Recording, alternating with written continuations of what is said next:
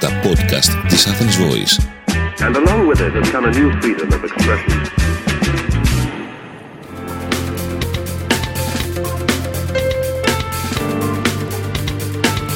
marketingconsultant.gr Μάρκετινγκ για μικρές ή μεσαίες επιχειρήσεις και ελεύθερους επαγγελματίες. Ο σύμβουλος Μάρκετινγκ Θέμης 41 σας προτείνει ιδέες και λύσεις για να αναπτύξετε έξυπνα την επιχείρησή σας. Καλή σας ακρόαση! Γεια χαρά σε όλους! Είμαι ο σύμβουλος Marketing Θέμης 41 και σε αυτό το podcast της στήλης Business and Marketing Tips της Athens Voice θα μιλήσουμε για σωστές διαπραγματεύσεις και πώς αυτές είναι απαραίτητες για την επιτυχία της επιχείρησής σας. Θα σας μιλήσω για τον φόβο της διαπραγμάτευσης.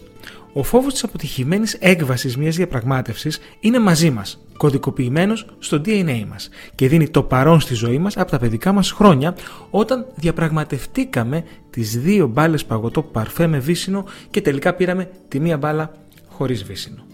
Μεγαλώνοντας και γινόμενοι επιχειρηματίες, σίγουρα αποκτήσαμε περισσότερη εμπειρία. Αλλά σας διαβεβαιώνω ότι ο φόβος μιας αποτυχημένης διαπραγμάτευσης υπάρχει μέσα και στον πιο έμπειρο επιχειρηματία και στον πιο ψημένο άνθρωπο της πιάτσας. Γι' αυτό ακούστε στο σημερινό podcast κάποιες συμβουλές για το πώς θα αντιμετωπίσετε πιο έξυπνα κάθε σας διαπραγμάτευση. Πρώτον, δώστε εναλλακτικές. Ο πρώτος κανόνας σε κάθε διαπραγμάτευση είναι να δίνετε εναλλακτικές λύσεις και προσφορές. Μην γίνεστε μονολυθικός, μην δηλώνετε ότι το χ κάνει ψ και αυτό δεν αλλάζει, χτυπώντας παράλληλα το χέρι σας στο τραπέζι. Εσείς θα πονέσετε, ενώ το τραπέζι θα μείνει στοικά αδιάφορο. Αντίθετα, σκεφτείτε έξυπνα. Πώς μπορώ να υποβάλω δύο έως τρεις εναλλακτικές προσφορές όπου για εμένα το έσοδο θα είναι το ίδιο; Ένας συνδυασμός μήπως μετρητών και ευκολιών, ή ίσως ένα άλλο πακέτο με μετρητά και υπηρεσίες εκπαίδευσης από δικό σας προσωπικό. Οι επιλογές υπάρχουν και είναι εύκολο να βρεθούν. Στο τέλος, η πλάστικα της διαπραγμάτευσης θα κλείνει ξεκάθαρα υπέρ σας, ειδικά εάν δώσετε την εντύπωση ότι υποχωρείτε για να κλείσετε ένα deal, ενώ στην πραγματικότητα παίρνετε αυτό που αρχικά είχατε φανταστεί. Δεύτερον, ξεκαθαρίστε αμέσως το αντικείμενο της διαπραγμάτευσης. Οι διαπραγματεύσεις έχουν δύο βασικά προβλήματα.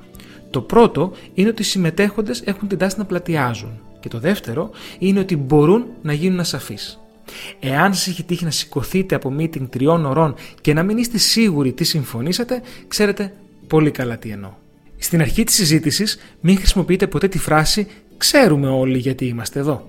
Αντιθέτως, κάντε την υπόθεση εργασίας ότι κανένας δεν ξέρει γιατί είστε όλοι εκεί και περιγράψτε το προ διαπραγμάτευση αντικείμενο διεξοδικά, ακόμα και αν το έχετε κάνει σε προηγούμενα meetings. Τρίτον, κάντε την πρώτη κίνηση. Ίσως η πιο σημαντική συμβουλή που μπορώ να σας δώσω είναι όταν διαπραγματεύεστε να κάνετε πάντα εσείς την πρώτη κίνηση. Ορίστε εσείς το ποσό που θα χρεώσετε για την υπηρεσία, το προϊόν ή ακόμα και την πώληση της ίδιας της επιχείρησής σας. Ποτέ μην ρωτάτε τον συνομιλητή σας εσείς που το φαντάζεστε κοστολογικά. Το φαντάζεστε πάντα στο ελάχιστα πάνω από το μηδέν. Τέταρτον, δημιουργήστε μια αίσθηση ανάγκης για το προϊόν ή την υπηρεσία σας. Υπάρχουν διαπραγματεύσεις που μπορεί να κρατήσουν λεπτά και άλλες που μπορεί να κρατήσουν χρόνια. Από τις δεύτερες, πολύ σπάνια θα βγείτε κερδισμένοι. Γι' αυτό, κατά τη διάρκεια μιας διαπραγμάτευσης, δημιουργήστε μια αίσθηση ανάγκης για αυτό που προσφέρετε. Αυτό μπορεί να είναι ο ανταγωνισμός του συνομιλητή σας που προσπαθεί να αποκτήσει κάποια παρόμοια υπηρεσία ή ίσως πιθανές ε, οικονομικές απώλειες που θα έχει ο συνομιλητής σας εάν δεν κλείσει τη συμφωνία. Θα εντυπωσιαστείτε από το πόσες πολλές δουλειές μπορείτε να διαπραγματεύεστε με κέρδος για εσάς εάν τις οριοθετήσετε ως ευκαιρίες που δεν πρέπει να χαθούν. Πέμπτον, μην διαπραγματεύεστε με emails. Και το τελευταίο, αλλά εξαιρετικά σημαντικό, μην διαπραγματεύετε ποτέ μέσω email. Η επαφή πρόσωπο με πρόσωπο, η γλώσσα του σώματος, η εκφράση του συνομιλητή σας θα σας πούν πολλά, ειδικά αν έχετε κάποια εμπειρία στις διαπραγματεύσεις. Σίγουρο είναι ένα.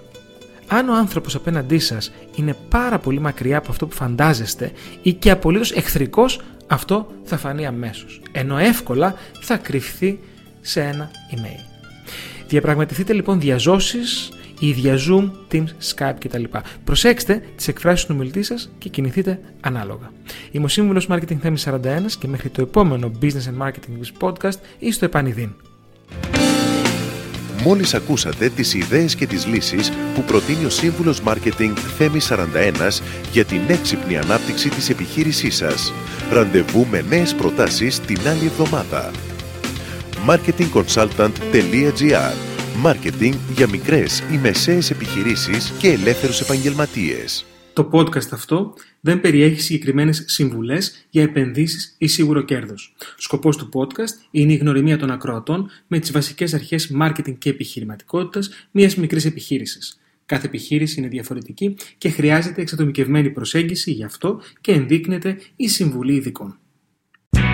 Ήταν ένα podcast από την Athens Voice.